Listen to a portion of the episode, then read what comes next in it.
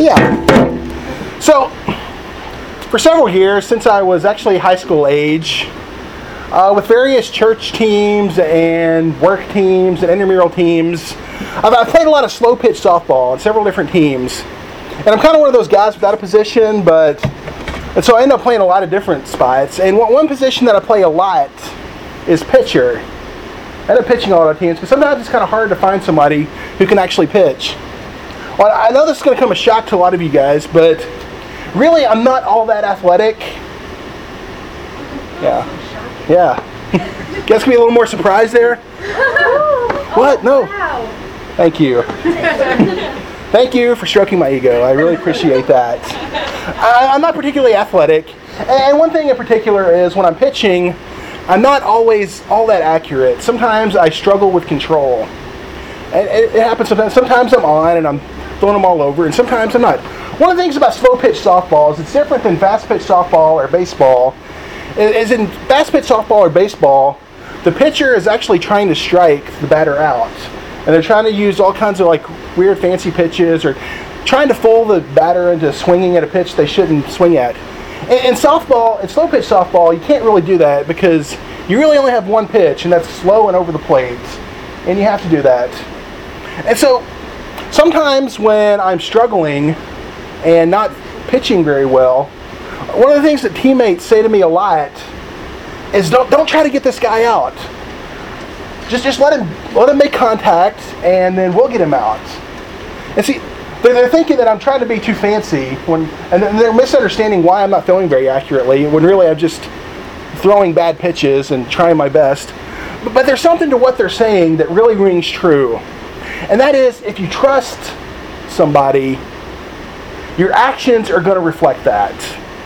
If I trust my teammates, I'm not going to try to take on everything on myself and try to get this batter out. I will trust them to do that. And so my pitching should reflect my trust for my teammates. And all relationships work like that. They work like that. But but sometimes sometimes it takes time for that to mature.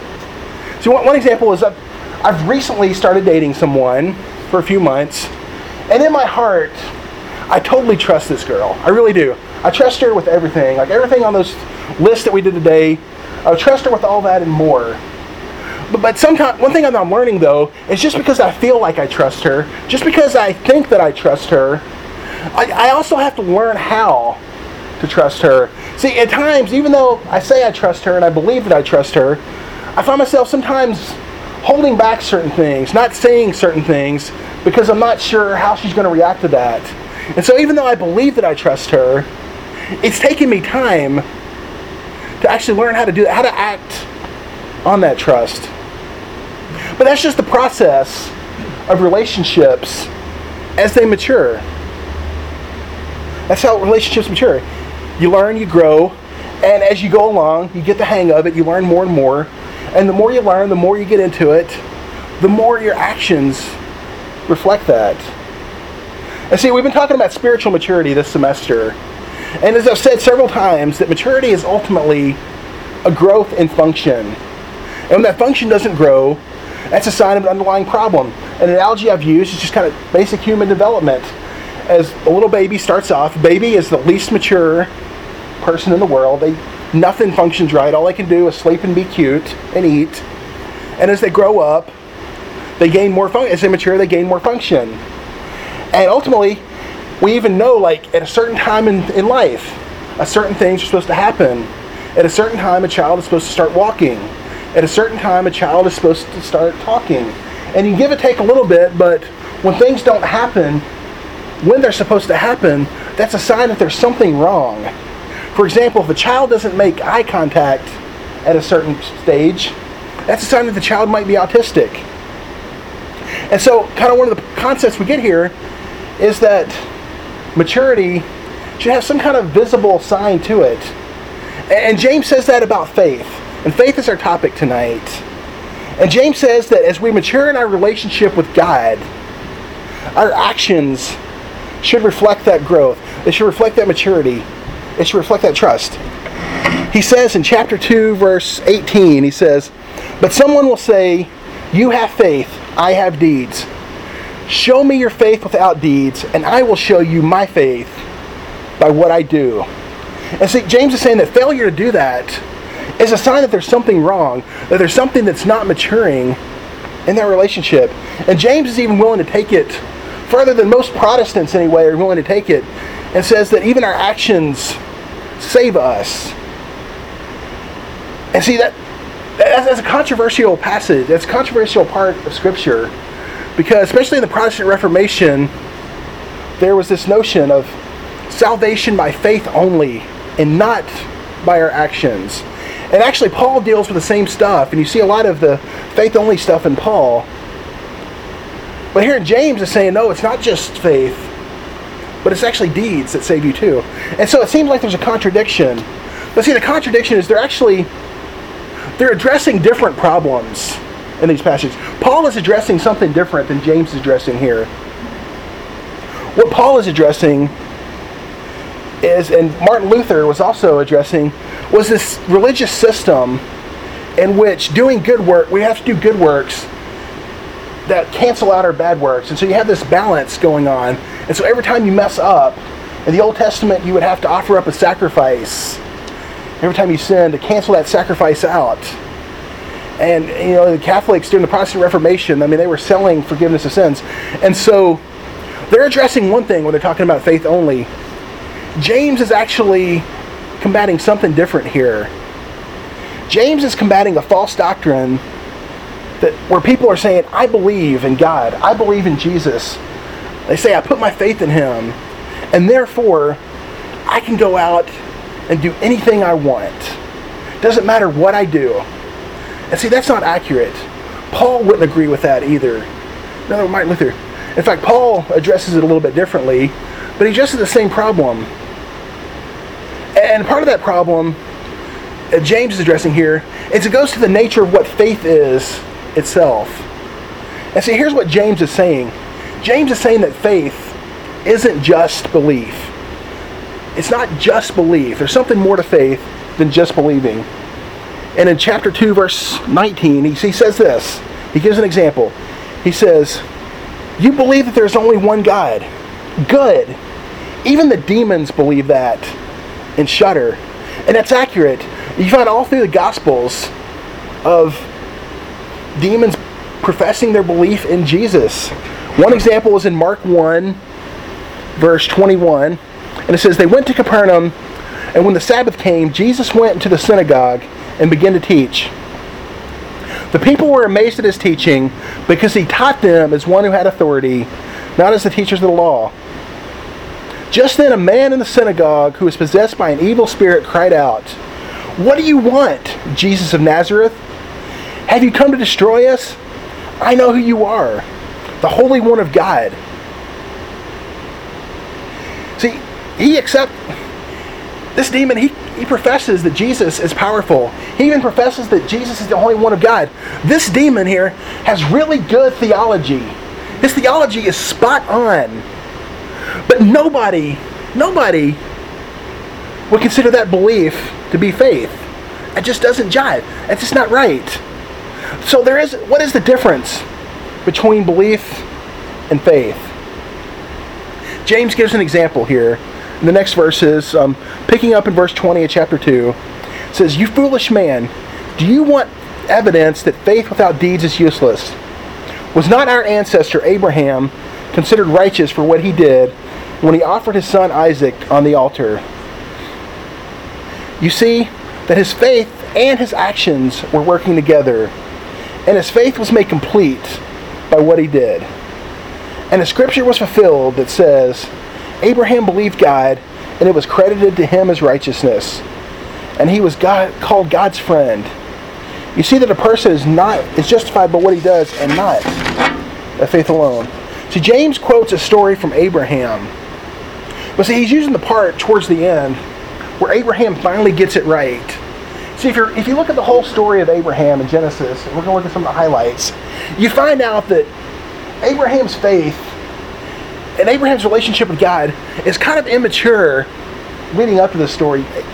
He, he does a lot of things right, but in the midst of doing a lot of things right, he also kind of doesn't quite get it exactly right. He doesn't exactly do what God says. He does it kind of partially. And so we're going to look through different parts of Genesis. And the first part is we're going to start at the beginning of Abraham's story in Genesis chapter 12, starting verse 1 through 4. He said, it says, The Lord had said to Abram, Leave your country, your people, and your father's household, and go into the land I will show you. I will make you into a great nation, and I will bless you. I will make your name great, and you will be a blessing. I will bless those who bless you, and whoever curses you, I will curse. All the people on earth will be blessed through you. So Abram left as the Lord had told him, and Lot went with him. Abraham was 75 years old when he set out from Haran. He took his wife Sarai, his nephew Lot, all the possessions they had accumulated, all the people they had acquired in Haran, and they set out for the land of Canaan, and they arrive there. And what happens here is God makes several promises to Abraham. He promises him that he will make him into a great nation, that he will bless him, that he will bless those who curse who bless him, and curse those who curses him. So he's he's promising protection for Abraham, and he's promising that he's going to have a lot of offspring. He's going to become a great nation. God made a lot of promises to Abraham. And it's important to kind of keep keep track of when you read the story because if, if Abraham had truly trusted and acted on these promises and truly had a full faith, it would have affected his actions a little differently than the way they kind of play out. And we kind of start off with the first one right here, right off the bat. It looks like Abraham is obeying God because he gets up and he leaves and he goes where God tells him to. But he doesn't quite follow all of God's instructions here. It says, Leave your country. He did that. Left his people and leave your father's household. And see, he doesn't quite leave his father's household. It said that he took his nephew Lot with him, and he took all the people that he had accumulated, he acquired in Haran. All these people would have been part of his father's household, and he's supposed to leave them behind because he's supposed to trust God. He's supposed to trust God's protection, and also the reason Lot Lot's really important to this because at this point, Abraham doesn't have any children. And yet God promises him he's going to make a great make him into a great nation. What's he need for that to happen? He needs children. Well, right now Lot is his heir and would inherit any blessing that God gives him and would be inherit everything that Abraham has. And so Abraham gets this promise from God that God's going to make him into a nation, but he's kind of going off on his own here and taking his heir with him, kind of as an insurance policy. And see, here's what happens. He takes Lot with him, but that ends up backfiring in chapter 14. Because what ends up happening is Lot gets in some trouble with the king. The king captures him, takes him away. And so then Abraham has to kind of go away with what they're doing, has to fight this king, and ultimately save Lot. And if he just followed God's instruction, he wouldn't have had to do any of that. And then part two, also in chapter 12, we have another story with Abraham. Picking up in verse 10, it says, Now there was famine in the land, and Abram went down to Egypt to live there for a while because the famine was severe. As he was about to enter Egypt, he said to his wife, Sarai, I know that you what a beautiful woman you are. When the Egyptians see you, they will say, This is his wife. Then they will kill me, but they will let you live. Say that you are my sister so that I will be treated well for your sake, and my life will be spared because of you. When Abram came to Egypt, the Egyptians saw that she was a very beautiful woman, and when Pharaoh's officials saw her, they praised her to Pharaoh, and she was taken into his palace. He treated Abram well for her sake, and Abram acquired sheep and cattle, male and female donkeys, men servants and maid servants, and camels. But the Lord inflicted serious diseases on Pharaoh and his household because of Abram's wife Sarai. So Pharaoh summoned Abram. What have you done to me? He said. Why didn't you tell me she was your wife? Why did you say she is my sister so that I took her to be my wife? Now then, here's your wife. Take her and go. Then Pharaoh gave orders about Abram to his men, and they sent him on his way with his wife and everything he had. See, he goes into Egypt And the story says, he tells his wife to pretend like he's his sis, like she's his sister, because he's afraid that the Egyptians are going to kill him in, in order to hook up with her. There's a problem with that. God, God, that goes against what God has promised to do. God said that He was going to protect Abram, and He said He was going to make him into a great nation, and that promise hasn't been fulfilled yet. See, God has made promises to Abram, but he, he's not. He doesn't quite understand that yet. He's not quite built up that trust yet, and so he takes this in his own hands, and his action doesn't reflect someone who believes that God is going to keep his promises. And then in part three, when you get into chapter 16, Abram, one of the things about Abram, he doesn't have a son yet. It's been a while. And see, a lot of times when we think that God's going to do something for us, we just assume it's going to be right away, right on time. And so God promises that I'm going to make you into a great nation. I'm going to give you a lot of offspring. I think the natural assumption there is, okay, he's made this promise, now he's going to fulfill it.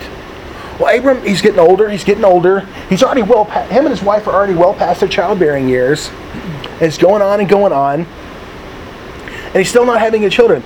It doesn't look like God's going to come through with the offspring. So Sarah gets an idea. He says, "Okay, take my maidservant Hagar, and have a child with her, and that child can be my child. and can be the child of the promise." And so Abraham does that and has a son named Ishmael with Hagar.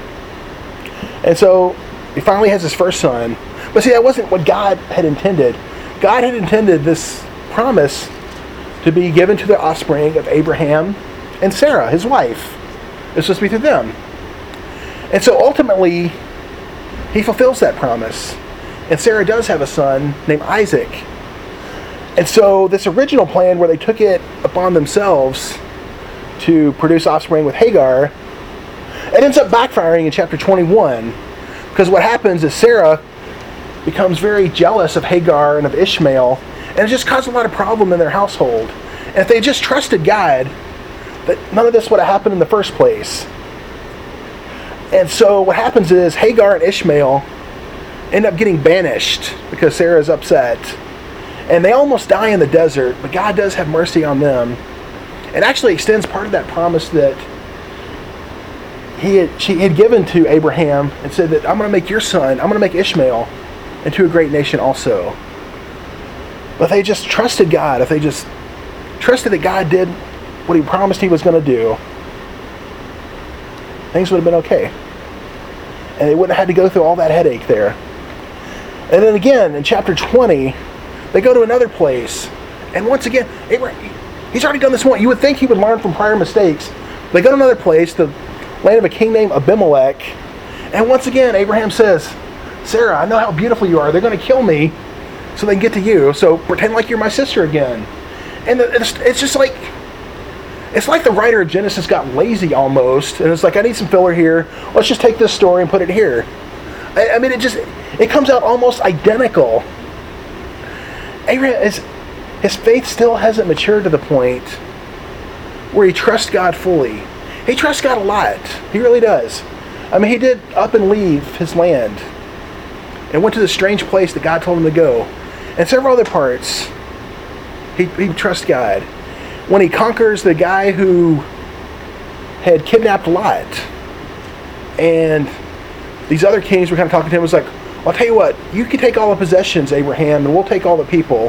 And Abraham's like, no, I don't want any part of this.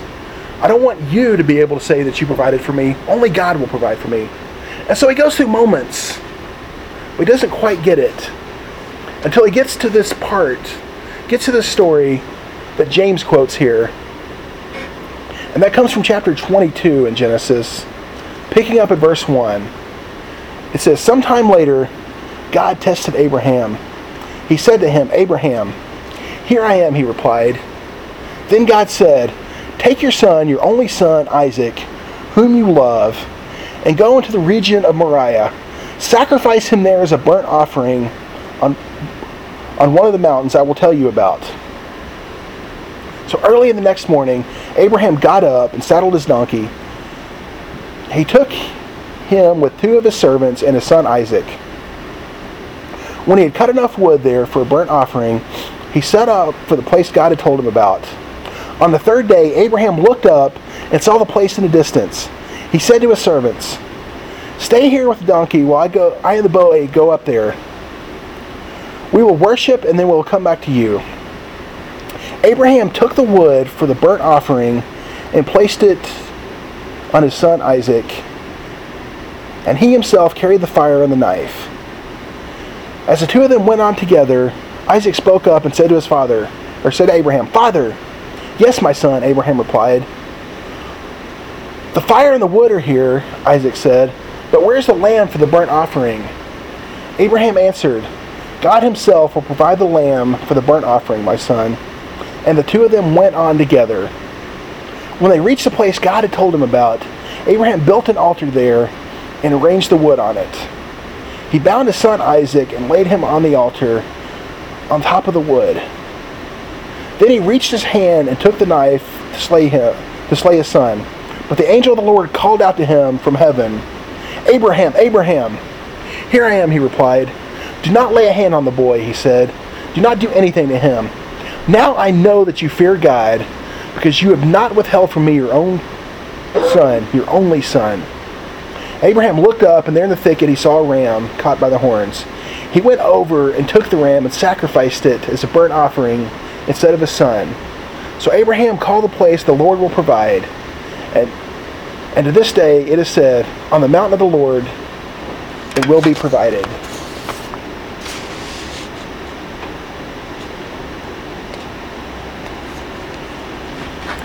And so here Abraham finally gets it. He finally trusts God. He finally trusts God's promises. See, one thing we kind of miss in this story sometimes is we read it and we just look at it as Abraham having to offer up his son, which in itself has got to be just terribly difficult, terribly gut wrenching. But see, there's more to the story than that. And actually, it's because of this part of the story, I think, that Abraham was able to go through with this. See, remember back, God has promised to make Abraham into a great nation. He's promised that his offspring will be many. And here it is. This his son Isaac is the fulfillment of that promise. His son Isaac is the fulfillment of that promise. And here God is telling him to offer up not just a son, but to trust the promise that he had made to him. See, if Isaac dies here, that's a serious hit on the promise that God had made to Abraham. But Abraham, by this point, had come to trust the promise that God made him. He had come to rely on the promise that God had made to him. And he didn't know exactly how it was going to work out.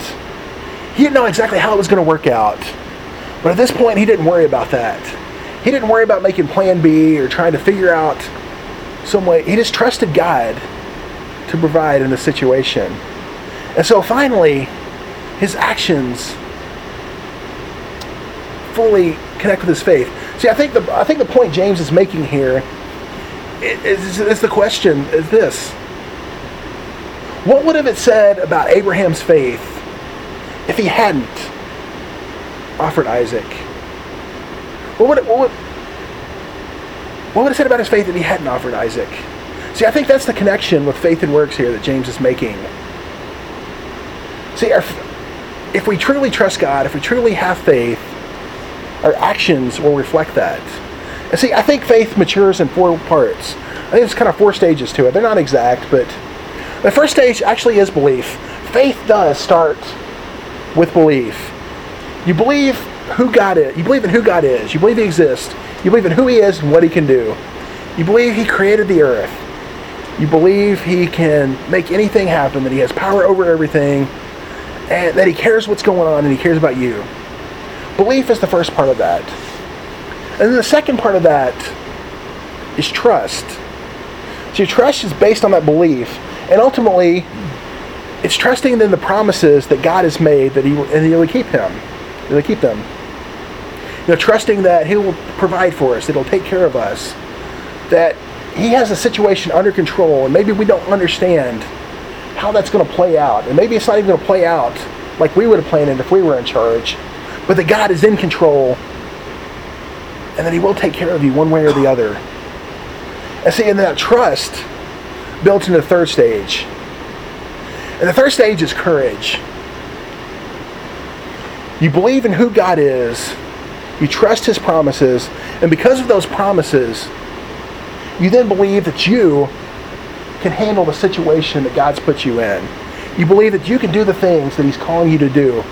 In Abraham's case, you believe that you can put your son on his son on the altar, and because of God's promises, something's going to work out. So third phase is courage, feeling like you have the strength, believing that you can do that. And then the fourth stage is submission, is submitting yourself to God. Because you can do the things that God wants you to do, you will do them.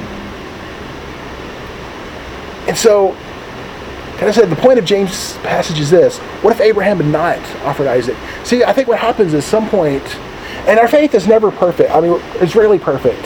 And we're going to struggle on these at some point. Some point we'll get to believe and trust, but maybe we won't be able to get the courage. And it's kind of a learning process, it's a growing process.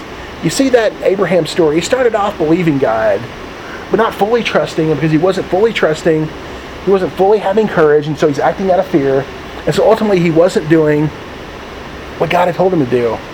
But as his relationship with God matured, as he saw God work over and over, he started to hit all of these things. He believed, he trusted, it gave him courage, and then he was able to do what he was asked to do.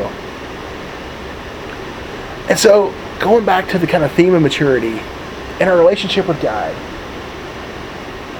as we grow in our relationship with God, as we grow in our faith with Him, it has to grow beyond belief. If we get stuck in the belief stage, you know, just like with other maturity, with other development, if you get stuck in one stage and don't progress to the next, that's a sign that something something isn't quite right. Something's not quite right. Where James will actually go farther than I would personally be willing to go with it. James says, if I don't see actions, I don't think you have faith at all. So I don't think you're saved. I honestly don't have the courage to say that because I've been hit with the faith only stuff for so long. But um, but I will say this: if we're not seeing actions, there's something in your faith that hasn't quite developed fully yet. And so, if what you believe isn't affecting your actions, I just want to challenge you guys tonight to think about, really ponder this, really think about this. Where are you getting tripped up in this stage? Are you believing and trusting but not having courage? Do you have the courage but you're just not submitting yourself? Do you not trust God's promises? Or are you doing all these things? And, and you're probably doing them very well in some areas, in other areas you're having trouble trusting God's promises. What areas are you struggling with trusting God's promises? What promises do you need to really cling to? And so tonight we were going to have an activity that was going to last about a half an hour, but we were supposed to be done two minutes ago. And so I'm just going to wrap up here, unfortunately. Um, it would have been fun, it would have been good, but wrap it up. And so